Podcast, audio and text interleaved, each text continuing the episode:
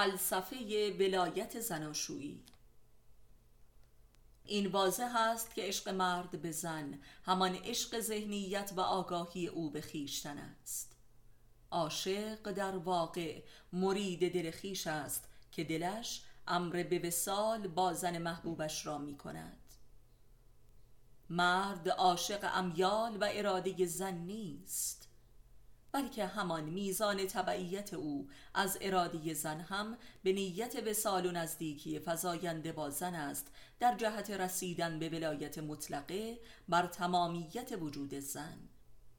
و این یک امری ذاتی در مرد است که بسیار اساسی تر از فرهنگ ها و قوانین بشری می باشد و این ولایت البته به قدرت محبت و خدمت ممکن می شود و به میزانی که چنین ولایتی رخ می نماید این رابطه ای مستحکم و پایدار است و موجب صدق و صمیمیت متقابل می شود و به دوستی می انجامد این وضعیت رابطه یک مرد طبیعی نسبت به زن محبوبش می باشد و این ولایت پذیری در یک زن طبیعی نیز به همان شدت وجود دارد و دموکرات ترین زنان و مردان نیز از این نیاز متقابل ذاتی مبرا نیستند الا اینکه به سوی بیماری های عصبی و روانی و جنسی می روند که گرایش به هم گرایی یکی از ویژگی های زنان و مردان است که به هر دلیل از این ولایت سرباز می‌زنند و همچنین گرایش به مخدرات نیز نشانه دیگری از این انکار می باشد که این هر دو نشانه در عصر جدید قوقا می کند که از محصولات نبرد دموکراتیک با این نیاز ذاتی است. همچنین بروز تبهکاری در مردان و افسردگی در زنان و نیز بروز هرزگی ها و فساد جنسی و روسبیگری از جمله علائم دیگر این نبرد ناحق است. این ولایت یک نیاز بقایت عمیق و ناخداگاه قلبی و روانی در بشر است و یک نیاز ذهنی و ارادی نیست که قابل اصلاح و تغییر و انکار باشد.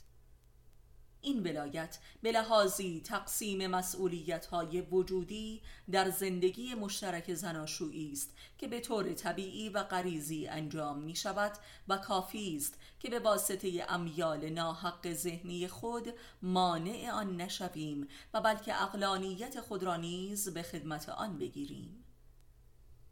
این تقسیم کار وجودی و روانی بر اساس تقسیم کاری که در احکام دینی و اخلاقی حضور دارد به آسانی ممکن می شود آنچه که این ولایت را شاقه و یا محال و مخدوش می سازد سوء استفاده از این حقوق و گریز از این مسئولیت متقابل است.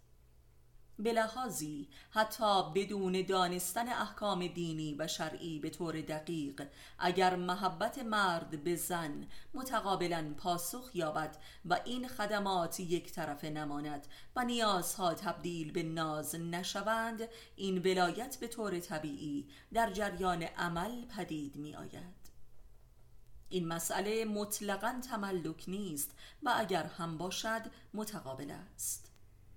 ولایت بیرونی و دنیوی مرد بر زن و ولایت باطنی و نامرئی زن در مرد.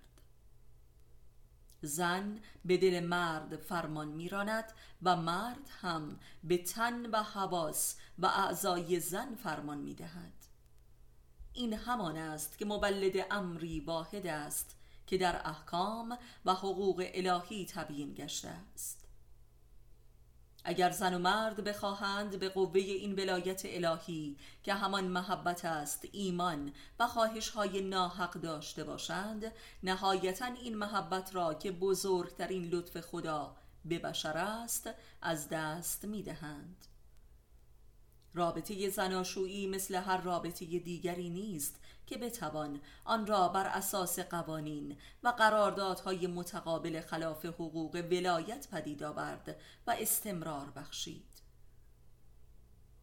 نتیجه چنین وضعی همان است که امروزه در جوامع مدرن و دموکرات شاهدیم.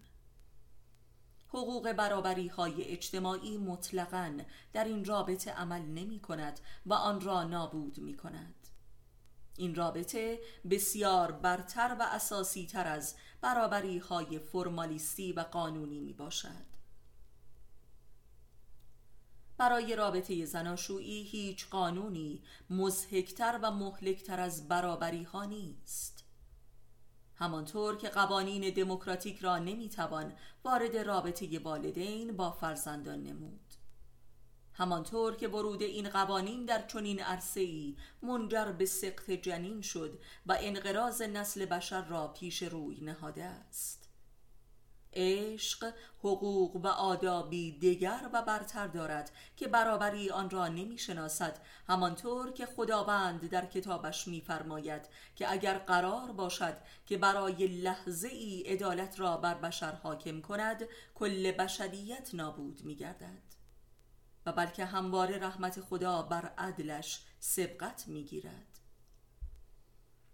مقصهای دموکرات و آزادی خواه حقیرتر از آنند که محبت و ولایت زناشویی را درک کنند.